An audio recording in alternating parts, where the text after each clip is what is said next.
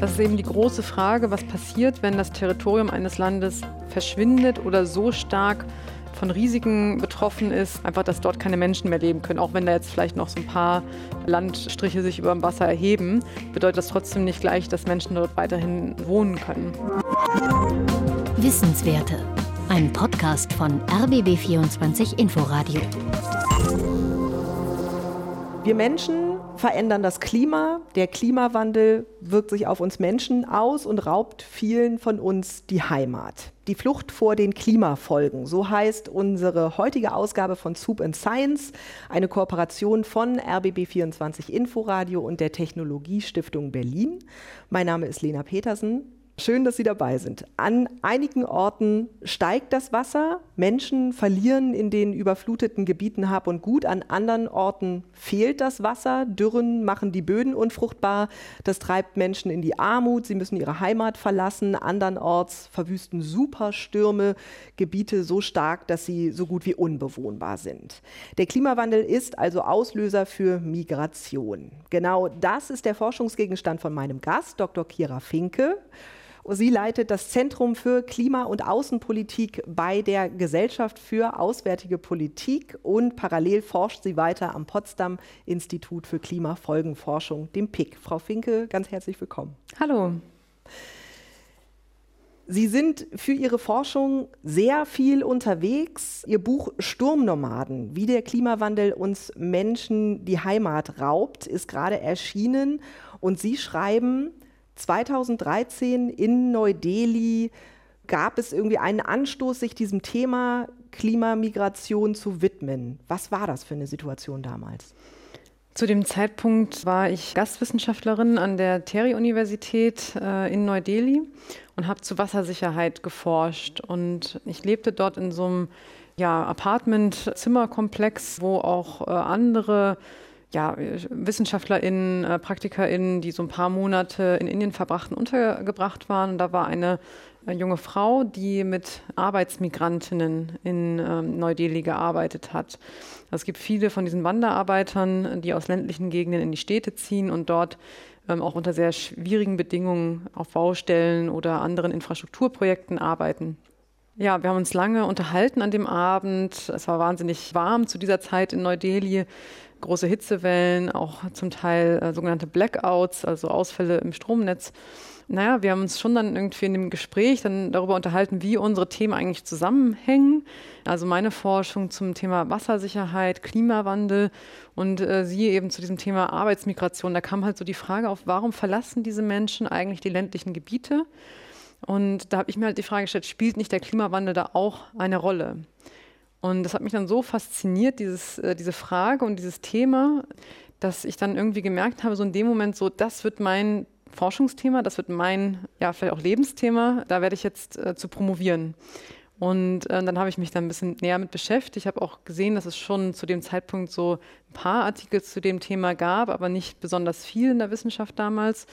Und äh, habe mich dann dem immer weiter angenähert. Wenn wir heute über Flucht und Migration sprechen, gerade in diesem Moment, dann geht es vor allem um den Krieg in der Ukraine. Und da lässt sich ja die Zahl der Flüchtlinge noch in Anführungszeichen relativ genau beziffern. Aber wie ist das denn bei klimabedingter Migration? Also lässt sich das größenmäßig überhaupt irgendwie einordnen, wie viele Menschen das dann betrifft? Also erstmal ist es so, dass die Klimamigration vor allem eine Migration ist, die innerhalb von Ländern äh, sich vollzieht, wie jetzt an dem Beispiel Indiens. Ne? Also Menschen stehen, äh, ziehen vom Land in die Stadt und äh, versuchen dort sich neue Lebensgrundlagen zu erwirtschaften, weil beispielsweise ihre Felder überschwemmt worden sind oder der Meeresspiegelanstieg ähm, Landteile abbrechen lässt oder eben Stürme alles verwüstet haben. Und deswegen ist es eben so, dass Menschen dann versuchen, möglichst schnell woanders Zuflucht zu finden. Manche migrieren auch in Antizipation von solchen schwerwiegenden Umweltveränderungen. Und viele wollen aber eigentlich zurückkehren, also in ihre Heimatorte zurückkehren. Viele wollen auch gar nicht weg äh, in erster Linie und sind eher gezwungen zu migrieren und versuchen halt dann irgendwo in der Umgebung, in der nächstgrößeren Stadt eine Arbeit oder ähnliches zu finden, einen Unterschlupf zu finden.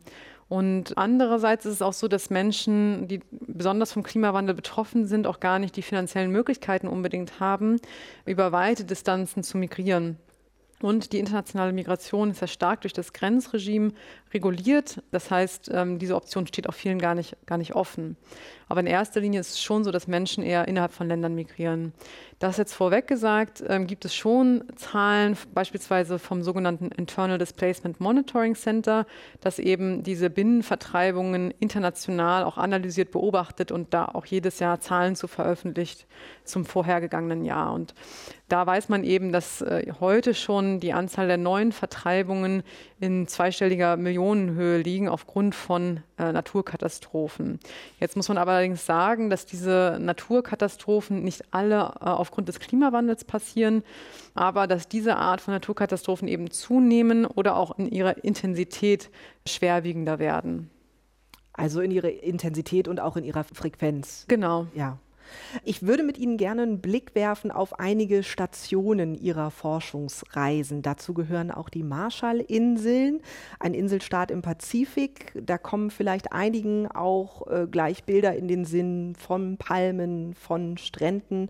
Äh, Sie schreiben davon, dass die Probleme der Welt hier wie unter einem Brennglas hervortreten. Was genau heißt das? Wie müssen wir uns die Situation dort vor Ort vorstellen? Naja, also wenn man sich jetzt mal die Hauptinsel von den Marshallinseln anschaut, das ist Majuro. Dort gibt es eben unterschiedliche Herausforderungen. Also einerseits sind es die klimatischen Veränderungen. Die Marshall Islands liegen im Zentralpazifik, sind ein flachliegendes Korallatoll, also bestehen aus verschiedenen Atollen. Und das heißt, diese Atolle erheben sich nur im Schnitt ungefähr zwei Meter über den Meeresspiegel und sind deswegen extrem bedroht durch den Klimawandel. Weil nämlich gerade auch wenn so Art Sturmfluten oder ähnliches passiert, nicht nur Land überschwemmt wird, sondern auch dieses Land dann stark versalzt, ist ja alles Salzwasser, und auch die Frischwasserlinsen, das sind so kleine Vorkommen an Trinkwasser, dass diese eben auch versalzen werden, die Leute nicht mehr genügend Zugriff zu, zu Trinkwasser haben. Also der Klimawandel als ein Problem, dann die Vertreibung, die schon passiert ist aufgrund von dem Testen von Atombomben. Ähm, vor vielen Jahrzehnten auf dem Bikini-Atoll ähm, haben die USA eben Atombomben getestet und damit eben eine Vertreibung verursacht innerhalb der Marshall Islands. Und jetzt auch die starke Abhängigkeit von importierten Nahrungsmitteln. Die ist eben einerseits durch diese klimatischen Veränderungen bedingt, dass nicht mehr so gut angebaut werden kann. Andererseits wurde eben auch diese Abhängigkeit in gewisser Weise forciert. Und damit treten eben wiederum Probleme auf. Zum Beispiel ist es so, dass in Marshall Islands, aber auch in anderen pazifischen Inselstaaten die Diabetesraten sehr, sehr hoch sind, weil die Menschen sich eben nicht mehr aus beispielsweise den Fischfang ernähren können, weil viele Fische durch Korallenbleiche und ähnliches in den nahegelegenen Fischbeständen einfach nicht mehr existieren und eben auch der Anbau lokaler Früchte und so weiter immer schwieriger wird. Das heißt, sie versuchen sehr viel ähm, Nahrung als sozusagen äh, importierte Nahrung, die beispielsweise in Dosen oder ähnliches abgepackt wird, zu sich zu nehmen. Und das bedeutet eben auch gewisse Gesundheitsrisiken, die damit einhergehen. Und wenn diese Lebensgrundlage dann fehlt, Menschen, die dort leben, eigentlich gezwungen sind, auch ihr Land zu verlassen, müssen wir uns denn jetzt mit Blick auf die Marshallinseln auch so Szenarien vorstellen, dass es dann vielleicht auch Staaten gibt, die zwar eine Bevölkerung haben, aber eigentlich gar kein eigenes Territorium mehr? Das ist eben die große Frage, was passiert, wenn das Territorium eines Landes verschwindet oder so stark von Risiken betroffen ist, also von eben zum Beispiel diesen extremen Dürren, dass es eigentlich gar kein Trinkwasser mehr gibt und man nur noch auf Regenwasser ange angewiesen ist oder dauerhafte Überschwemmungen, also dass beispielsweise das Land mehrfach im Jahr überschwemmt wird, einfach, dass dort keine Menschen mehr leben können. Auch wenn da jetzt vielleicht noch so ein paar äh, Landstriche sich über dem Wasser erheben, bedeutet das trotzdem nicht gleich, dass Menschen dort weiterhin äh, wohnen können. Und ähm, dann ist eben die Frage, was passiert? Werden diese Personen dann zu Staatenlosen? Können die dann woanders Unterschlupf finden oder migrieren sie quasi in andere Länder hinein? Und das ist sehr, sehr unterschiedlich. Bei den Marshall Islands ist es eben durch diese besondere Beziehung mit den USA. Die USA betreiben dort auch eine Militärbasis weiterhin. Deswegen dürfen eben Marshallesen unter dem sogenannten Compact for Free Association in den USA leben und arbeiten, ohne ein Visum beantragen zu müssen. In anderen Staaten ist es so zum, zum Beispiel so, in Kiribati hat der äh, ehemalige Präsident Anote Tong äh, versucht, auf Fidschi, einem anderen Inselstaat, der aber flächenmäßig viel größer ist und auch weitaus höher über dem Meeresspiegel liegt, dort zum Beispiel Ländereien zu kaufen, um perspektivisch Menschen zu ermöglichen, von Kiribati eben auch ein flachliegendes Atoll, äh, Atollstaaten, dann dorthin migrieren zu können. Also gibt es so verschiedene Ansätze. Tuvalu hat jetzt kürzlich gesagt, wir wollen eine digitale Nation werden und wir wollen unsere Kultur irgendwie digitalisieren und auch bewahren. Das sind alles auch ja so Rettungsanker, um irgendwie diese Identität auch zu wahren. Sie haben auch äh, mehrere Länder in der Sahelzone bereist und äh, dort Forschung betrieben. Die Sahelzone, ein riesiges Gebiet, das sich von Senegal im Westen Afrikas erstreckt äh, bis nach Äthiopien im Osten des Kontinents. Ein zentrales Problem die Dürre dort. Und Sie waren in Burkina Faso und auch in Äthiopien sind denn die Probleme, die aus dem Klimawandel resultieren, dann in den beiden Ländern eigentlich auch sehr ähnliche oder unterscheidet sich das vielleicht auch von Nation zu Nation dort sehr stark? Also das unterscheidet sich einerseits geografisch, also die ähm, Risiken sind unterschiedlich. Burkina Faso aber auch in Äthiopien sind es eben Dürren, die eine wichtige Rolle spielen, aber auch Überflutungen. Zum Beispiel in Burkina Faso und in Niger sieht man immer wieder auch Überflutungen. Das muss man sich so vorstellen, dass sich einfach die Niederschlagsmuster verändern. Dann kann es sein, dass sich im Mittel gar nicht so viel verändert, also im mittleren Regenfall, aber dass dann längere Zeit Dürre ist, dann kommt auf einmal ganz viel Wasser, also ganz viel Niederschlag auf einmal. Dann kann der Boden das auch nicht mehr so gut aufnehmen. Da hat man sehr schnell Überflutungen und dann wieder Dürreperioden. Das ist natürlich für die Landwirtschaft sehr, sehr schwierig, damit umzugehen. Und dann ist es so, dass natürlich dann ganz unterschiedliche gesellschaftliche, ökonomische Systeme dort vorherrschen. Und diese Klimafolgen beeinflussen dann diese gesellschaftlichen Systeme auch unterschiedlich, auf unterschiedliche Art und Weise. Beispielsweise in Burkina Faso ist eben ein großes Thema Spannungen zwischen nomadischen Viehhirten und sesshaften Bauern, die eben auch um Land, um fruchtbares Land in gewisser Weise im Wettbewerb stehen, das vorher gemeinschaftlich genutzt wurde. Jetzt hat man eben verschiedene Faktoren, die das negativ beeinflussen. Also einerseits der Klimawandel, also die zunehmende Unberechenbarkeit von Wetterphänomenen, dann auch das Bevölkerungswachstum und auch der Anbau von sogenannten Cash Crops, beispielsweise Baumwollanpflanzungen, die dann eben wiederum diese Balance zwischen gemeinschaftlichen Nutzen auch von Ländereien, von fruchtbarem Ackerland aus der Balance bringen, weil über diese Ländereien dann eher keine Herden getrieben werden sollten. Das kann eben diese Spannungen zwischen bestimmten Gruppen dann auch erhöhen bis jetzt ist ja auch immer noch nicht klar, ob wir das Ruder rumreißen können, ob wir das 1,5 Grad Ziel einhalten können. Die Aussichten aufgrund von schleppender Reduzierung von Treibhausgasen sind finster. Gab es denn in der Sahelzone dann vielleicht auch bestimmte Menschen oder bestimmte Projekte, ja, die Ihnen Hoffnung gegeben haben? Ja, auf jeden Fall. Also es gab zum Beispiel dieses Projekt, was ich auch in Äthiopien besucht habe, das eine Methode anwendet, die darauf beruht, ein Stück Land erstmal gemeinschaftlich zu schützen. Also dann beschließt sozusagen die Dorfgemeinschaft zusammen, okay, auf diesem Feld lassen wir jetzt mal keine Ziegen drüber grasen, sondern versuchen dort wieder einige Bäume wieder wachsen zu lassen. Und das passiert wie folgt. Also man nutzt das bestehende Wurzelwerk unter der Erde und lässt daraus wieder so Art Büsche entstehen. Wurzeln können auch sehr, sehr lange in stark degradierten Flächen äh, weiterleben, also Wurzeln und Samen und so weiter. Und äh, wenn man sie lässt, dann sprießt es dann irgendwann wieder raus und dann kann man diese Büsche sozusagen so beschneiden, dass dann nur einzelne Halme stehen bleiben und aus denen kann dann wiederum langfristig ein Baum erwachsen. Innerhalb von ein paar Jahren hat man dann schon so ein kleines Bäumchen. Und das hat eben den Vorteil, diese Agroforstwirtschaft, also die Nutzung von degradierten Landflächen zusammen mit Bäumen, also sozusagen unter den Bäumen äh, Landwirtschaft zu betreiben, hat eben den Vorteil, dass die Bäume Schatten spenden und was eben gerade in besonders heißen Gebieten dann wiederum auch die Böden regenerieren kann. Auch die Bäume selbst können die Böden regenerieren. Sie bringen auch zum Teil Wasserkreisläufe zurück, sowohl unter- als auch überirdisch. Und das bedeutet eben, dass dann insgesamt die Erträge sich wieder steigern und ähm, dass dieser Ansatz, den ja auch die industrielle Landwirtschaft vielfach hier durchgesetzt hat in Deutschland, dass sozusagen alle Flächen erstmal komplett entwaldet werden und dann darauf angebaut werden, dass das eigentlich nicht nach nachhaltig ist, sondern es besser ist, zwischendurch ein paar Bäume stehen zu lassen, die eben Schatten spenden, die auch eine gewisse Biodiversität ermöglichen, die vielleicht auch Früchte tragen und man so eben eine ausgewogenere Landwirtschaft erzeugt. Und das hat eben eben auch dort Lebensgrundlagen wieder gestärkt und Menschen war es möglich, dann wieder ein gutes Einkommen zu erwirtschaften. Also tatsächlich erste kleine Erfolge, die dort dann auch sichtbar werden. Genau, das war zum Beispiel Leider muss man sagen, es war zum Teil ein Tigray, wo wir waren. Das ist ein Teil Äthiopiens, äh, der jetzt stark vom äthiopischen Bürgerkrieg betroffen war. Aber zu dem Zeitpunkt, als wir dort waren, war das noch ein äh, fragiler Frieden sozusagen. Und dort konnten Menschen eben erstmal wieder gut leben durch diese Nutzung dieser Farmer-Managed Natural Regeneration Methode, FMNA. Und diese Methode hilft eben dabei, diese Bauern, diese Farmer eben auch zu, in gewisser Weise zu empowern. Werfen wir jetzt einen Blick auf die Philippinen. Auch da waren sie vor Ort. Das Land wird in hoher Frequenz von Stürmen heimgesucht. Auch in dieser Saison sind wieder mehrere größere Stürme angekündigt, werden dort erwartet. Inwiefern war denn dieser Dauerstress, der sich auch für eine Bevölkerung dadurch ergibt, vor Ort spürbar, als Sie da waren?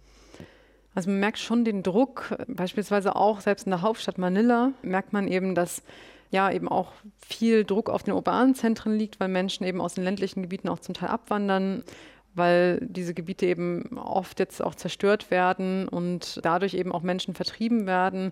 Es gibt auch einzelne Anhaltspunkte dafür, dass zu diesen sehr chaotischen Zeitpunkten, wo eben diese Stürme auftreten, auch Human Trafficking, also Menschenhandel floriert, also dass einfach diese extremen Umbrüche, wo auch beispielsweise Familien getrennt werden, äh, Kinder ihre Eltern verlieren, dass äh, diese Situationen auch zum Teil eben von kriminellen Banden auch ausgenutzt werden, um dann Menschenhandeln zu betreiben. Sie haben schon erwähnt, die Flucht in die Städte. Da entstehen dann ja auch neue Slums. Ich habe jetzt wahrscheinlich eine klischeehafte Vorstellung von einem Slum, stelle mir das sehr improvisiert vor, sehr instabil das bietet den Menschen dann ja auch nicht mehr Schutz vor den Folgen des Klimawandels, wenn sie dort ankommen. Genau, also Slums sind natürlich ähnlich heterogen wie Städte, aber es ist natürlich schon generell so, dass sie von großer Armut geprägt sind, dass es oft äh, keine festen Landrechte gibt, also dass beispielsweise Menschen dort irgendwelchen Slumlords Mieten bezahlen und allerdings dafür aber keine Sicherheit haben, dass sie nicht doch später irgendwann einfach dort vertrieben werden, obwohl sie sozusagen eine Miete entrichten, weil diese Slumlords auch eigentlich gar keine Landrechte besitzen, sondern nur so eine Art Macht über ein bestimmtes Gebiet temporär ausüben können. Und ähm, dann ist es eben so, man muss sich das so vorstellen, es, äh, in vielen Slums ist es eben extrem eng bebaut. Wellblech wird sehr häufig benutzt. Es sind sehr viele Menschen auf einem Ort Oft sind die hygienischen Bedingungen sehr, sehr schlecht. Also es gibt keine genügenden äh, sanitären Anlagen. Es gibt oft keine Kanalisation. Und das bedeutet eben dann auch, dass wenn es zum Beispiel Extremniederschläge gibt, dass dann ähm, Dinge überflutet sind. Also das haben wir erlebt in Bangladesch als wir ein paar Menschen äh, interviewt haben in verschiedenen Slums äh, dort, dass eben innerhalb von Minuten bei einem extremen Regenfall eben das Wasser bis zu den Knien stand oder noch höher. Und dann ist es natürlich so, wenn es dann so extrem unhygienische Bedingungen sind vorher, dass dann eben auch dieses Wasser eben gesundheitsgefährdend letztlich ist, weil dann Menschen sich eben mit verschiedenen Krankheiten, die sich im Wasser eben auch verbreiten, anstecken können. Und das andere ist eben unter diesen Wellblechdächern ist es eben extrem heiß. Und wenn dann nochmal Hitzewellen dazukommen, dann wird es eben unerträglich. Und wenn dann Menschen auch noch auf offenen Feuerstellen kochen müssen, beispielsweise mit Holzkohle, dann sind die Bedingungen eben für die menschliche Gesundheit sehr, sehr schlecht. Lassen Sie uns auch noch mal einen Blick werfen vor die eigene Haustür. Deutschland gehört eigentlich zu den Hauptverursachern und Treibern des Klimawandels. Aber inzwischen merkt man ja auch, man ist selber auch nicht frei von den Folgen und den Konsequenzen, die der Klimawandel mit sich bringt. Gehen Sie davon aus, dass es dann auch in Mitteleuropa langfristig Binnenflüchtlinge gibt, klimabedingt? Also es gibt es jetzt schon auch in Deutschland, also das sehen wir im Ahrtal, da sind Leute vertrieben worden. Manche mussten sogar ihr Leben verlieren, aber es sind Menschen vertrieben worden.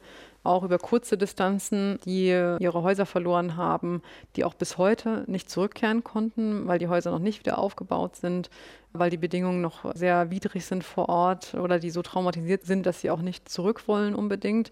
Das heißt, wir haben da auch schon eine Binnenvertreibung tatsächlich. Und diese steht aus meiner Sicht auch im Zusammenhang mit dem Klimawandel, weil eben die Eintrittswahrscheinlichkeit dieses Extremniederschlags dieser Sturmnacht dann eben einfach auch durch den Klimawandel deutlich erhöht wurde. Jetzt haben wir ganz viel über die Stationen Ihrer Forschung gesprochen. Vielleicht noch mal ganz grundsätzlich, wenn ein verändertes Klima auch die Lebensumstände verändert, dann ist das vielleicht ja auch bis zu einem gewissen Grad absehbar, dass das passieren wird. Inwiefern wäre denn auch Klimamigration aus Ihrer Sicht dann auch strategisch planbar? Das wird zum Teil auch schon realisiert, tatsächlich so eine äh, geplante Umsiedlung nennt man das. Etwa in Fidschi gibt es mehrere Dörfer, die eben direkt an der Küste liegen, die auch schon mal stark beschädigt wurden durch Stürme, wo man sich jetzt sagt, okay, die liegen in so flach liegenden Abschnitten, dass die Regierung Fidschis versuchen wird, für die andere Wohngebiete zu identifizieren. Aber das Ganze ist mit ziemlich vielen Problemen behaftet. Also erstmal gibt es viele Teile der Bevölkerung, die nicht weg wollen, weil beispielsweise bestimmte Kultur- oder Religionsstätten dort vor Ort sind, weil beispielsweise auch die Nähe zu den Lebensgrundlagen, also wenn jemand Fischer ist und jeden Tag ans Meer muss, um dort seine Arbeit zu verrichten, dann will der nicht irgendwie 15 Kilometer im Inland wohnen, um dann diese weiteren Anfahrtswege zu haben, die er sich vielleicht gar nicht leisten kann, etc. etc. Das heißt, da sind viele Herausforderungen mit verbunden und es muss auch im Einklang mit den betroffenen Gebieten, äh, den betroffenen Gemeinschaften entstehen. Letztlich ist es so, dass es wahrscheinlich so sein wird, dass manche Gebiete einfach nicht mehr zu schützen sind, weil es gibt nur ein begrenztes Maß an Finanzierungsvolumen an Kapital in jeder Gesellschaft. Zwar wird auch jetzt auf den internationalen Klimaschutzverhandlungen auch Klimafinanzierung wieder gefordert, aber letztlich muss man sehen, dass so viele Gebiete geschädigt werden und so viele Gebiete deutlich höheren Risiken ausgesetzt sein werden, dass es anzunehmen ist, dass bestimmte Gebiete einfach letztlich aufgegeben werden müssen. Und wie könnte man den Menschen, den Betroffenen helfen? Es gibt ja so Vorschläge wie Änderung von Menschenrechtskonventionen oder stärkere Ahndung auch von Umweltverbrechen. Wäre das aus Ihrer Sicht irgendwie ein gangbarer Weg? Also wenn man jetzt auf die internationale Migration blickt, ist es sehr, sehr schwierig, hier Lösungswege zu implementieren. Beim äh, Flüchtlingsschutz ist es so zum Beispiel, dass die Genfer Konvention nur Personen schützt, die in irgendeiner Weise verfolgt werden, also beispielsweise politisch verfolgt werden. Und das ist eben durch den Klimawandel so nicht gegeben. Und das bedeutet eben, dass international es kein Schutzinstrument wirklich funktionierend gibt, das so eine Art Asylgrund aufgrund von Klimafolgen in irgendeiner Weise anerkennt. Und es spricht auch sehr viel dagegen, das irgendwie zu versuchen, neu zu etablieren innerhalb dieser Konvention oder als Zusatzprotokoll, weil viele denken, sobald man an die Genfer Konvention irgendwie herangeht, dass dann eher der bestehende Flüchtlingsschutz eingeschränkt wird, weiter eingeschränkt wird, als dass jetzt neue Personengruppen in diese Schutzgruppe hinein etabliert werden. Und das bedeutet eben, dass es auf internationaler Ebene relativ schwierig ist. Allerdings könnte ich mir schon vorstellen, dass irgendwie es regionale Mechanismen gibt, regionale Abkommen, wo dann die Freizügigkeit innerhalb von Regionen vergrößert wird, was eben auch schon große Erleichterung bringen könnte oder auch humanitäre Visa ausgestellt werden, wo es zumindest einen subsidiären Schutz gibt. In Kürze startet die Weltklimakonferenz, die COP27 in Ägypten und Sie loben in Ihrem Buch auch die Errungenschaft, dass es diese Konferenz gibt, aber sie reicht aus Ihrer Sicht auch nicht aus. Wie groß sind denn dann Ihre Erwartungen an die diesjährige Konferenz, dass vielleicht auch im Zusammenhang mit dem Thema Klimamigration Neues erreicht werden kann? Also was auf der COP jetzt auf der Agenda steht, ist eben äh, die Verhandlungen um Verluste und Schäden.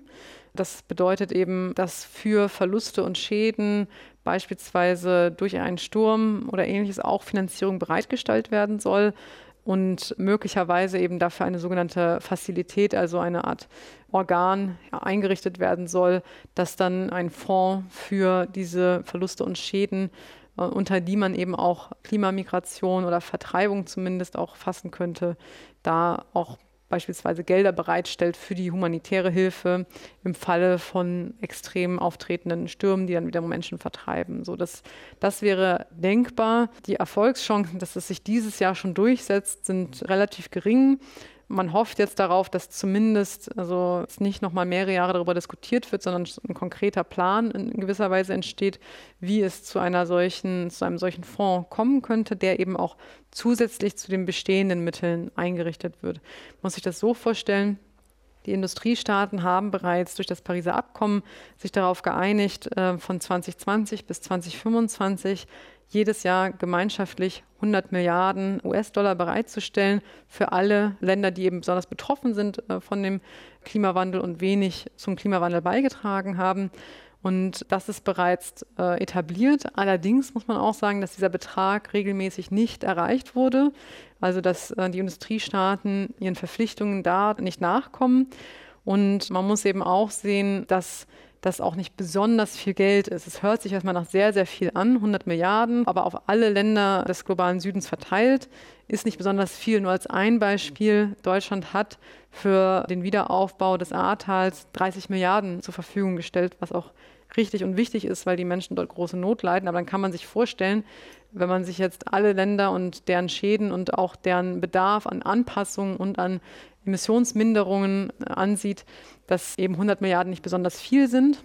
Und die sind auch nur für Anpassungsmaßnahmen und für Emissionsminderung, also nicht für den Ausgleich von Schäden und Verlusten. Das heißt, dieses, dieses Schäden und Verluste, das soll ein separater äh, Finanzierungspunkt sein.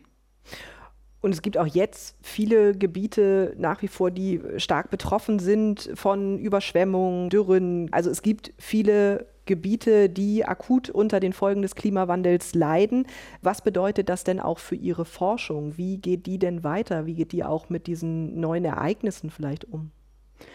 Ja, also man sieht eben, dass an vielen, vielen Stellen der Welt diese Art von Vertreibung zunimmt. Das entspricht auch den wissenschaftlichen Projektionen, Annahmen, dass eben sobald eben mehr Menschen auch in Gebieten liegen, die immer stärker betroffen sind. Also wir haben eine Erhöhung der Frequenz und Intensität von Extremereignissen und gleichzeitig haben wir in vielen Gebieten, die stark betroffen sind, auch Bevölkerungswachstum. Das heißt, da sind immer mehr Menschen, die vertrieben werden könnten.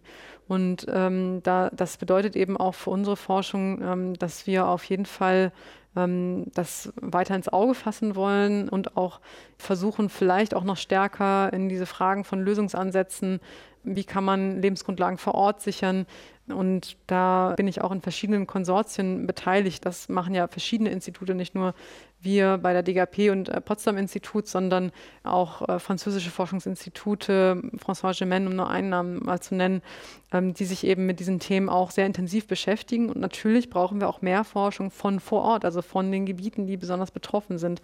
Aber da ist auch immer die Frage, wo kommen die Finanzierungsquellen her? Wie kann man Kooperationen aufbauen und so weiter.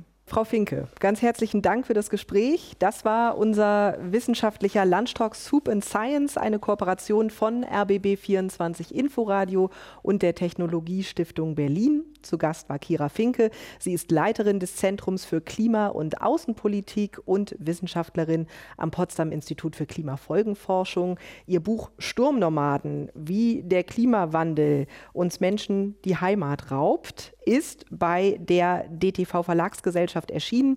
Ich bin Lena Petersen. Vielen Dank fürs Zuhören. Wissenswerte. Ein Podcast von RBB24 Inforadio. Wir lieben das Warum.